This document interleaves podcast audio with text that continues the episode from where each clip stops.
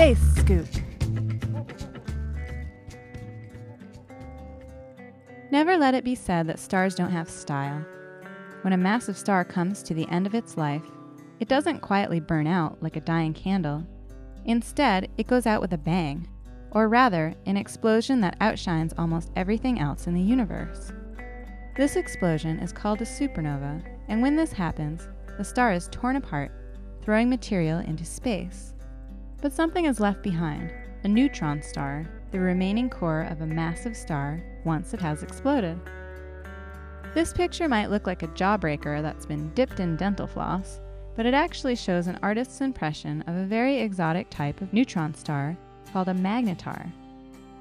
Magnetars are some of the most extreme objects known in the universe.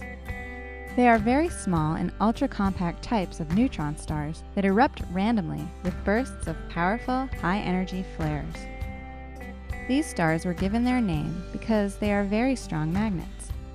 You've probably played with magnets in school. Each magnet is surrounded by an invisible force field called a magnetic field. Magnetars have notoriously strong magnetic fields, the strongest in the entire universe, in fact. Well, except for this one. This picture shows SGR 0418, a magnetar that doesn't fit the mold. It has a much weaker magnetic field on its surface than any other star of its kind. What makes this really puzzling is that it raises the question where does the energy come from to power its dramatic high energy flares? It is thought to come from the strong magnetic field. But this theory doesn't work for SGR 0418. SGR 0418 appears to be an oddity amongst oddities. Astronomers are puzzled, but think there is a much stronger magnetic field underneath the surface of SGR 0418.